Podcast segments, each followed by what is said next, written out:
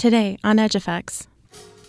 And so I think now this really is a moment to think much more concretely and directly about how stories from the flood can inform flood resilience planning and flood policy, and that this is a moment at which that can happen. I speak with Caroline Gottschalk Druschke, Associate Professor in the Department of English at the University of Wisconsin Madison and Director of the Headwaters Lab, about her work with Stories from the Flood, an oral history project that seeks to collect and preserve the stories from victims of the devastating 2018 floods in the driftless area of southwestern Wisconsin. We talk about living with floods in the era of climate change, community healing through storytelling, and the opportunities and challenges of community engaged partnerships in the university setting. I'm Rochelle Wilson, and this is the Edge Effects podcast. Hello, Caroline, and welcome to the Edge Effects podcast. Hi there. Thanks for having me. It's a pleasure, and I've been really excited to learn more about your work. I wanted to start off with this question in addition to your work as a professor of rhetoric and composition, you're also doing research for a master's degree in environment and resources, focusing on stream ecology. For you, how do these fields connect? Yeah, so I think they are deeply connected. And I am happy to say that I defended and finished that master's. Oh, congratulations. this past May, May of 2021. I'm officially a graduate. Oh my gosh. Yeah. Well, I will I will have to rephrase that then. So let's No, that's fine. that's fine. Um, but that work came out of a really amazing fellowship project with the Mellon Foundation called the New Directions Fellowship. And that fellowship is meant to fund faculty in the humanities to really expand the work that they do across disciplines. And I think my proposal was maybe a little further afield than a lot, that it was so far outside of my discipline but I was very grateful that they um, funded me to pursue this work. So, yep, I was a master's student in environment and resources through the Nelson Institute at UW Madison. And my faculty advisor is Dr. Emily Stanley, who's in the Center for Limnology. So, a lot of work that I did was based in CFL at UW Madison.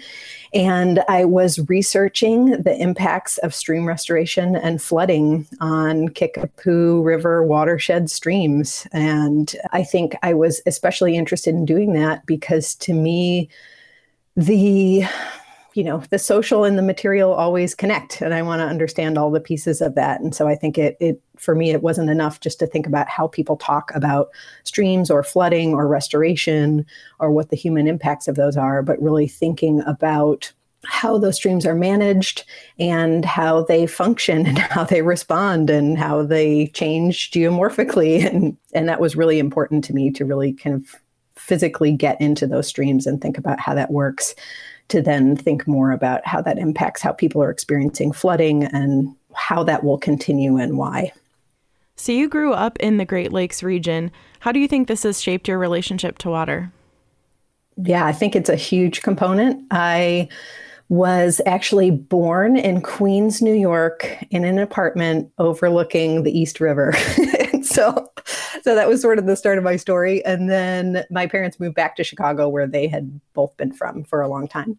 And I grew up, you know, within a mile of Lake Michigan. I was a junior lifeguard and a lifeguard on the beach there. I spent really every single day, as much as possible, when I was not in school at the beach and water quality throughout the 1980s and 90s was not ideal. It's still not necessarily ideal, but that was absolutely sort of a part of experiencing the lake and thinking about combined sewage overflows and days when the beach was shut down and learning about kind of cool physical processes like seiches and learning about invasive species and all of that was just really part of my daily experience and I was super lucky. I think I didn't realize it at the time how rare and lucky that was. And then I also spent time sometime every summer at a family house that we have had since you know turn of the century basically and still spend a lot of time at in west michigan in rural west michigan in an area with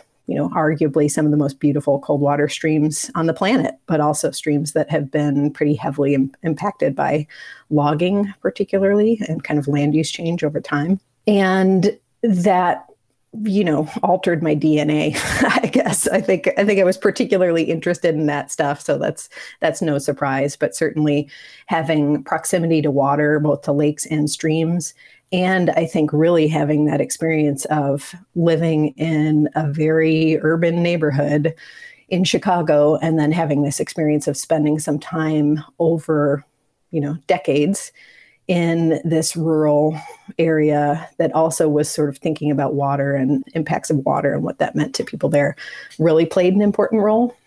And I think both of those experiences, how they've kind of shaped each other, definitely shape the work that I do. And I think, yeah, I've just always loved water. I don't know. My family loves water. I love water. My kids love water. It's just, it's just a thing. No, I'm the same way. I, I actually grew up in Southwest Michigan too, and we would ah, vacation ah, really? on Lake Michigan. Yeah. so it, yeah, so, I totally know what you mean. Like you're a beach baby, right? yeah, completely. A beach and stream baby. You know, I've always said like my truly my first memory is laying in a canoe on the Pere Marquette River in Michigan, like watching tree branches go by as my dad and brother were paddling. And so Oh, that's such a gorgeous image. A special place. Well, now that you're here in Wisconsin, I'm kind of wondering what drew you to the Kickapoo, and I'd like you to take us to the driftless area as it's known. What's this region of Wisconsin like? How does it differ from the rest of what people in Madison or Milwaukee might think of as Wisconsin landscape? Yeah, I think the driftless area, which is, you know, geologically distinct, it's distinct for a whole bunch of different reasons, shocks people when they see it for the first time and certainly does not fit with people's stereotypical image of kind of flat-ish pastured landscapes maybe across Wisconsin. And the driftless area is super hilly, it's steep, it's mountainous unless you're from Colorado or Alaska or somewhere then you, then you don't think it is so much. But there are these sort of low mountain ranges in it and um, it's very beautiful. It is very challenging in a variety of ways. I mean, it's a it's a flood prone landscape anyway, even despite climate change and despite land use changes, which certainly impact flooding and accelerating flooding. But you know, it's steep, it's filled with cold water streams, it's naturally lakeless, and so a lot of water rushes through it.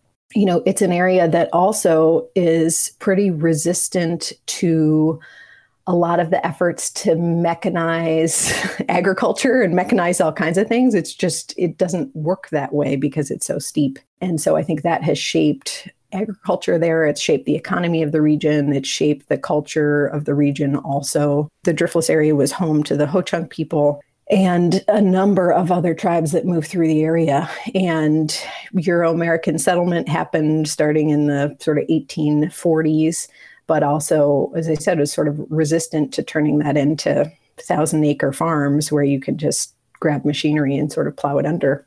And so there's still a lot of kind of diverse agriculture in the region.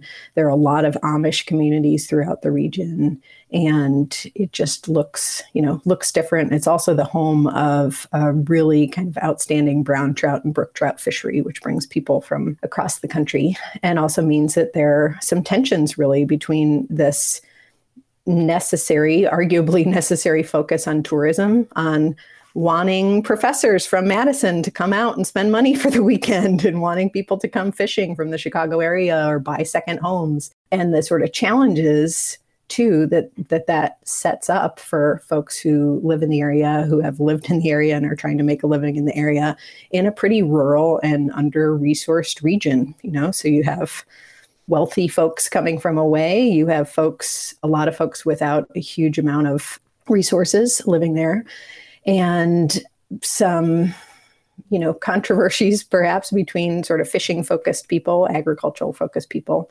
And so it's just a really kind of dynamic and beautiful and complex landscape and how I wound up on there. I had spent some time kind of traveling through the driftless area as a kid from place to place and was kind of struck by it. And then when I left University of Rhode Island as a faculty member and joined the faculty at UW Madison in fall 2017, I had a very early conversation with Paul Robbins, who's the dean of the Nelson Institute.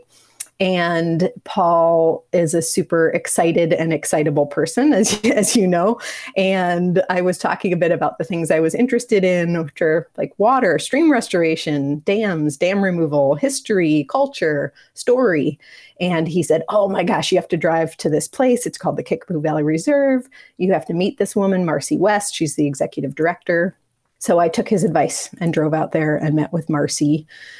And just, you know, like most people do, kind of fell in love with the place, fell in love with the people in the place. And it just seemed like there were so many interesting opportunities to collaborate with people and kind of think about how to contribute to work that was underway there, about thinking about rivers and floods and creating a good life in the midst of rivers and floods. And so kind of things sort of took off from there.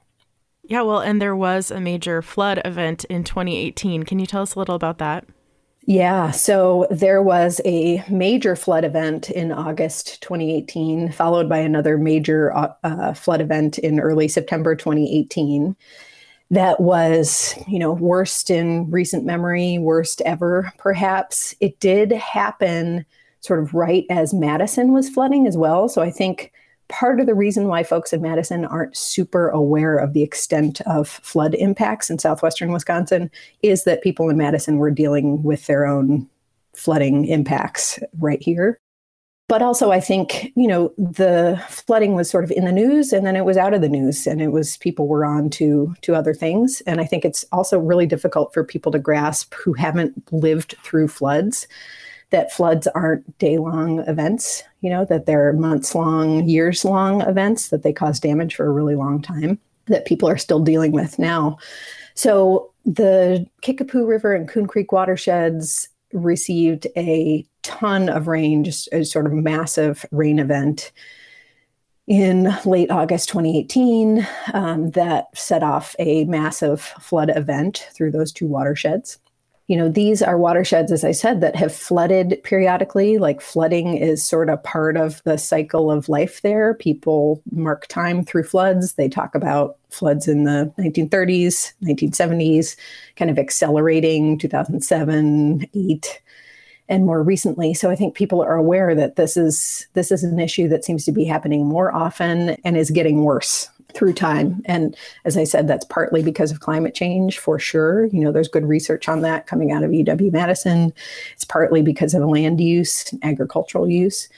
And so these watersheds have really been struggling to respond to that large flood event in 2018, you know, that took out buildings and bridges and infrastructure and homes. And unbelievably, there was no loss of human life people who experienced the flood kind of can't imagine. There were so many close calls for so many people. And so, folks in those watersheds are really working on okay, how do we deal with this? How do we recover from that flood and from the prior floods and kind of hold our breath waiting for the next flood, knowing that that's coming and that luckily didn't happen, hasn't happened during uh, the COVID pandemic, for instance, which is kind of hard to believe the challenges that that would pose for people and the danger that would pose for people.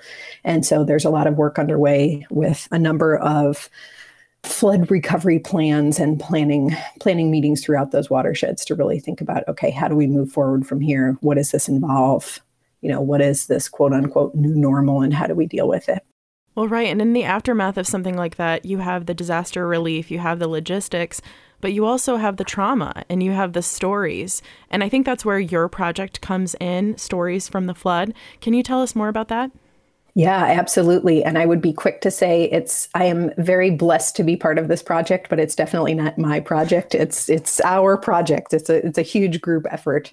And yeah, the the trauma piece is a huge component of Stories from the Flood and the creation of the project. And so um, folks from the Driftless Writing Center, you know, Tamara Dean, Jennifer Morales, Lisa Henner, Robin Hoseman, were all live in the area or lived in the area, um, experienced the flood themselves, were out helping neighbors clean out barns and get food and water and clean clothes.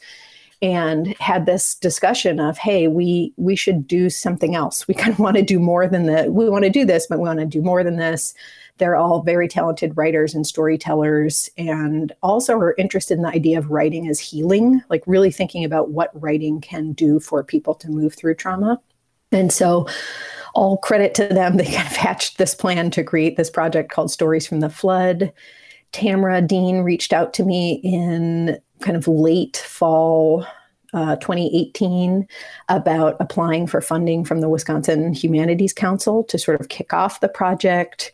Um, Tamara was also closely involved with Gil Hoyle, who's a licensed clinical social worker in the area, who has been really instrumental to thinking about and training people in the aspects of trauma that this project deals with, and really thinking about trauma on the individual level, but also on the community level.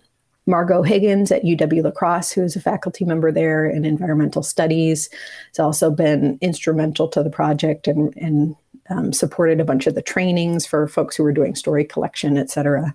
And so the idea behind the project was to try to get a group together to support residents of the Kickapoo River and Coon Creek watersheds to tell their flood stories. And to do that as this kind of massive oral history project the initial goal was to collect 200 stories and to do those in settings like local libraries, to record these stories, to sort of bundle them together, and then eventually to actually deliver that archive, which we just did a few weeks ago, to the UW La Crosse Oral History Program at their Murphy Library and to the Vernon County Historical Society. Because of the complications of COVID and having to suspend story collection, were sort of on hold, but we'll be picking things up again. But where we were able to collect about 100 oral histories that are now, you know, they're recorded, transcribed, indexed, and will be available through the oral history program and through the Vernon County Historical Society. And the goal of that, really the primary goal of the project, was to support community healing through trauma. Like that was the point.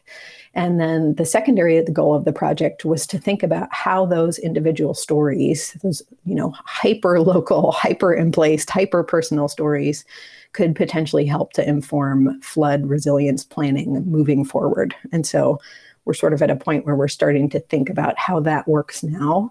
But that really did kind of take a backseat to the the focus on healing, on community healing, which is not always the focus of universities.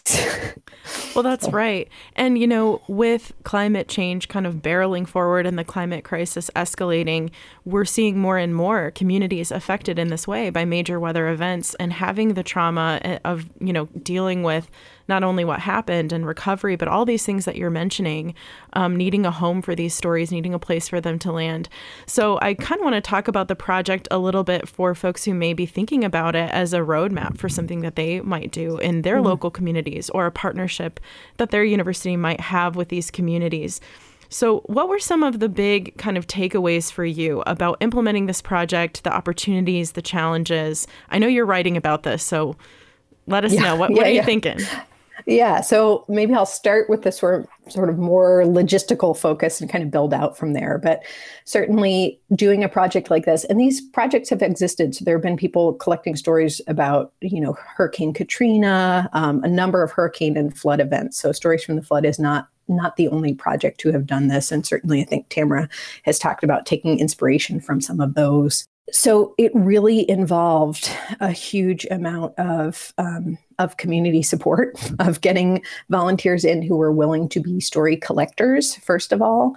And all of those trainings you know were coordinated by the driftless writing center by margot higgins at uw la crosse by gil hoyle kind of training people to be sensitive to talking with people about these traumatic stories about flooding. And so there were a number of kind of community trainings for volunteers. Then there was a process of setting up the story collection events at local libraries in the Winding Rivers system. And so that took a lot of coordination. It also took a lot of, and, and coordination that I did not do, Co- coordination that Dr- the Driftless Writing Center um, worked through, and having people kind of on hand to staff these collection events. And then also realizing that a lot of people weren't comfortable necessarily traveling to the library and sitting in a big room and telling their story. And so that's really when story collection kind of shifted more to one on one, personalized, visiting someone in their home and talking through a story. And that's something that the students at UW Madison and UW La Crosse undergrads were so helpful with was taking their weekends to schedule these story meetings, you know, driving out to people's homes, often looking through pictures, looking at flooded areas of basements and yards and farms, and sitting with them and really kind of building a one-to-one relationship to listen to these to these stories. And so I think that's important for anyone who's interested in conducting a sort of similar project is that it, it, takes a huge amount of people and a huge amount of coordination to kind of pull off in a at scale you know uh, when the goal was really to talk with more than 5 or 10 people but really to kind of think about how can we figure out how people across the watersheds were impacted by this so that was key.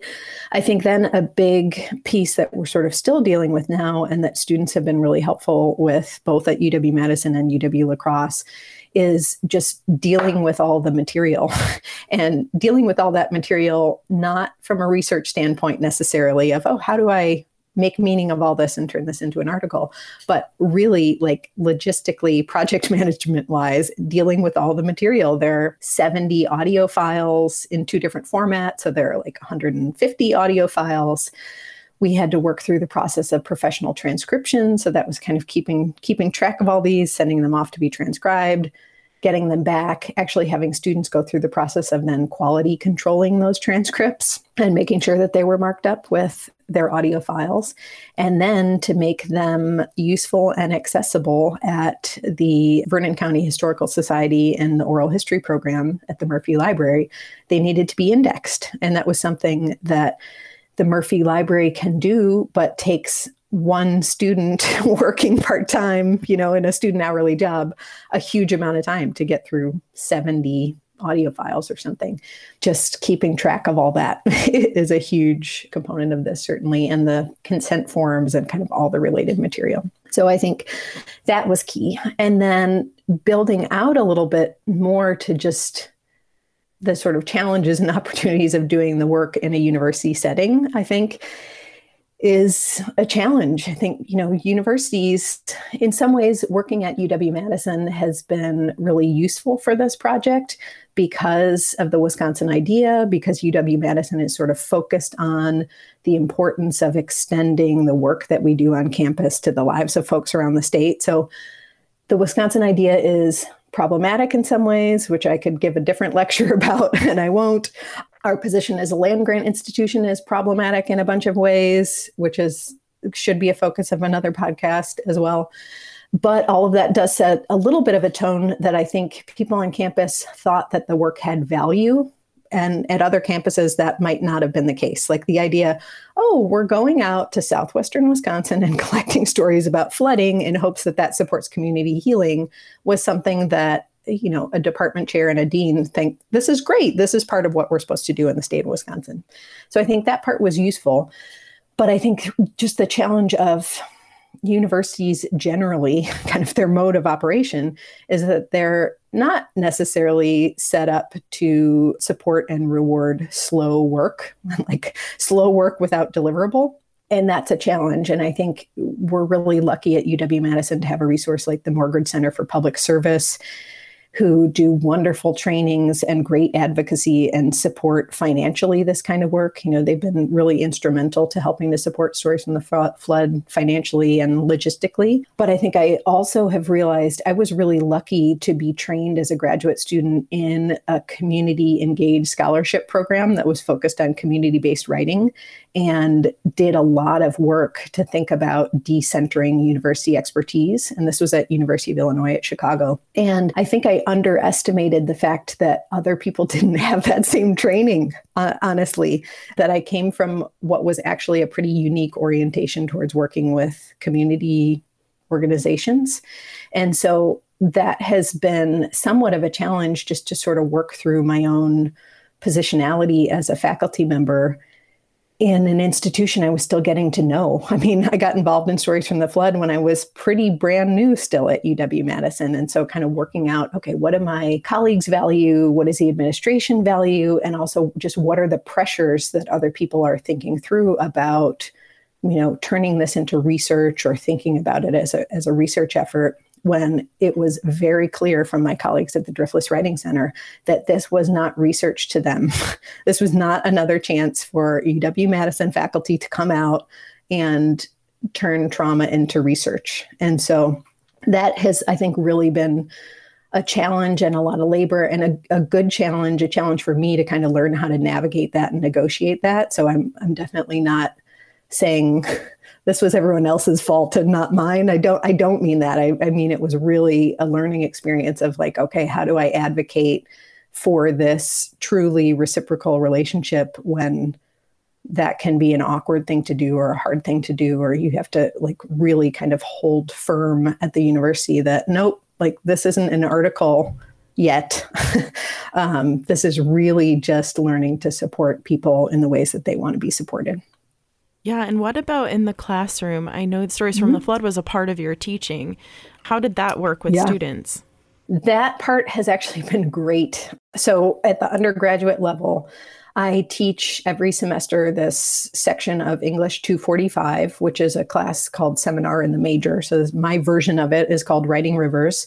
It has a community based learning designation from the Morgridge Center. And each semester since fall 2019, the class has been focused entirely around Stories from the Flood. So, Stories from the Flood isn't one small unit or a side project or an assignment. The class is just shaped around whatever needs to happen for Stories from the Flood in that given semester. And so, fall 2019, the first time we did that, was really a fly by the seat of your pants experience of we think there'll be stuff to do we don't know what it is on the first day of class the syllabus was really kind of a blank. And that is not a great way to teach. And I don't advocate for that. But in some ways, building a new community university collaboration on a pretty new community project, you just don't know. And so the students were incredibly graceful and gracious working through that process of just, okay, we're going to see how this goes and see what happens. And they really did a lot of story collection, they did a ton of work um, analyzing kind of some of the big themes that were coming out of those earliest oral histories, working on identifying especially powerful sections of those oral histories to feature in a booklet that was actually distributed at a celebration event in November 2019, where a lot of the storytellers from the project came together along with state politicians and decision makers and UW Madison folks and UW La Crosse folks to really think about kind of marking everyone's contribution to the project. And the students were really heavily involved in that. And then in subsequent semesters, students in Writing Rivers have, as I said, kind of done the work that needs to happen at the time. So that went from quality controlling transcripts to doing these sort of pieces of thematic writing, thinking about what's coming out of these oral histories to think more towards kind of policy recommendations they have worked on creating the indexes for the oral history program at UW La Crosse. They also have worked on identifying audio clips to embed in a map that we are working on to kind of highlight the results of Stories from the Flood. And then undergraduate students in environmental studies at UW La Crosse in Margot Higgins' class have contributed in, I think, spring 2020 and spring 2021, doing that same work alongside students at UW Madison. So we've had some interesting overlap between them. And then the grad Che methods class at UW Madison also contributed. But students in Writing Rivers are still continuing that work even through COVID. So I'm teaching, I was teaching the class all year last year asynchronously online, and it was still a community based learning class. And students were still contributing to Stories from the Flood, working with these oral histories, thinking about how to prepare them for the oral history program, um, et cetera. And so that has been a central focus of the teaching in that class and has really been a wonderful chance to connect with students. I think the undergraduates, particularly um, have a certain magic in a pro- in a project like this, where when they go out to meet with folks who experienced flooding, you know, their sort of 19 year old open wide-eyedness was really appreciated by people. And we've we've heard that feedback from a lot of storytellers of feeling really nervous about sharing their story and having this very small audience you know of undergrads come out really being interested to connect with them and learn from them and listen to them openly that that was a really important part of the sort of experience for storytellers yeah, it seems like this program was really successful the way that I look at it. But I know that you had mentioned earlier the like traditional deliverables on something like this is they're they're not there. You have to evaluate it sort of in a different way. What have you seen to be the successes of this project where you walk away and you feel like that was the thing we wanted to do? Yeah, I think those are still in process. You know, I think the fact that we are now at you know, just over 100 oral histories that together we have worked to create an archive where people who have contributed to it have been able to see that they are not the only person who experienced flooding and who experienced trauma. And that sounds like a silly thing to say, but I actually don't mean that. I think even though everyone knows that everyone was experiencing the flood around them at the same time, that's still a really isolating experience. And a lot of people don't live close to their neighbors. So it's experienced alone in a lot of ways.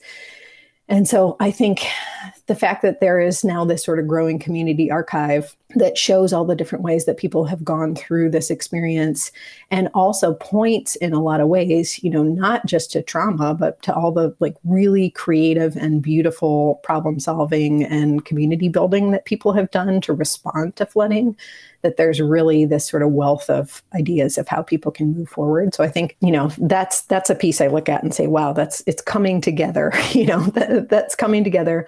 And we have heard from a number of the contributors and storytellers that they feel good about having participated in that, that it was a good experience actually to tell what was even somewhat of a traumatic story and to realize that other people were listening to it, open to it, interested in it. So I think that's important. Definitely the relationships developed through it have been really central to me. So, you know, getting to know the folks at the Driftless Writing Center, folks involved in the project throughout the Kickapoo and Coon Creek watersheds, Margot Higgins at UW La Crosse, you know, folks at the Morgridge Center, that that has been really wonderful kind of infrastructure, social infrastructure seeing the growth of the students involved in the project has actually really been central. I think the students who gravitate to the project tend to be people like me who like reading and writing and creative stuff. And then they also spend a lot of their time measuring things in rivers and canoeing. And they haven't really experienced a way for those things to come together necessarily. And so I think that has really been interesting to see as people sort of drawn to the class because they realize, oh, I can think about rivers, but I can think about people and story, and I'm going to see what happens there seeing those students kind of find find their way through that and really contribute a lot to it and do it as sort of heart work you know has been amazing to see. So i think those are big. And then moving forward i do think the pandemic sort of putting a pause on story collection did sort of cap off a kind of stories from the flood 1.0 we're sort of moving into a stories from the flood 2.0 because we have a little bit of a pause moment. And so i think now this really is a moment to think much more concretely and directly about how stories from the flood can inform flood resilience planning and flood policy and that this is a moment at which that can happen as there's a plan EIS process going on in the Coon Creek watershed that is about flood planning and decision making related to dam breaches,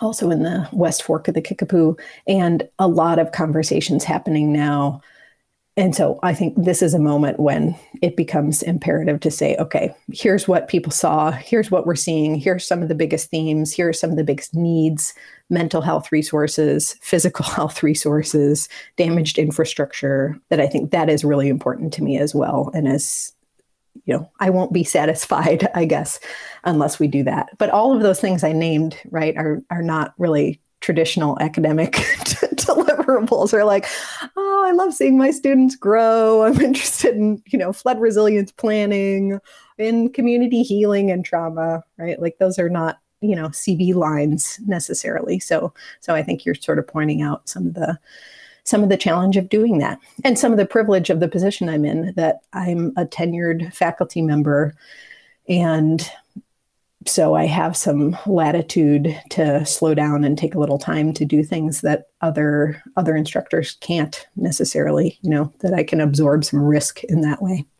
Well, thank you for that and thanks so much for joining us to share about stories from the flood.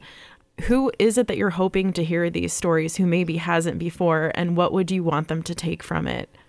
I'm very interested in folks who contributed to Stories from the Flood in being able to listen to other community stories. So, not all of them have had the chance to do that yet. They have heard each other talk at events like the celebration in November 2019, but they haven't had access to the stories necessarily. And so, I think that will be that will be interesting but potentially overwhelming but i think is important i think it's really important for policymakers around the state to be listening to these stories or parts of these stories. And I think it's actually really important for scientists who are working on the impacts of flooding and climate in the state also to listen to some of these stories to just really personalize the effects of these events on the ground as they are experienced by people in their homes as water is rushing in around them you know like really understanding the the sort of depth of that experience. So i think those are really key to me understanding that we're making sure that these stories get in the hands of the storytellers that they get in the hands of people who are making decisions about flooding in the state and also people who are doing research about about aspects of flooding in the state. That was caroline gottschalk druschke Associate Professor in the Department of English at the University of Wisconsin Madison, and Director of the Headwaters Lab. Learn more about stories from the flood at wisconsinfloodstories.org. You can also hear more about the 2018 floods in the Driftless on the Human Powered podcast from Wisconsin Humanities, Love Wisconsin, and Field Noise Soundworks. The episode is called The Power of Experience, and it's available at wisconsinhumanities.org slash podcast or wherever you listen. You've been listening to Edge Effects, a production of CHE, the Center for Culture, History, and Environment, and the Nelson Institute for Environmental Studies at the University of Wisconsin Madison. This episode was produced by Carly Griffith and me, Rochelle Wilson. The music you're hearing is by Julian Lynch. You can get all of our episodes sent straight to your computer or mobile device by subscribing to Edge Effects wherever you get your podcasts. If you like the show, please leave us a rating and a review, or tell a friend about it. That really helps connect us with new listeners. You can follow us on Twitter at EdgeEffectsMag. And as always, keep up with the steady flow of great content about cultural and environmental change across the full sweep of human history at edgeeffects.net.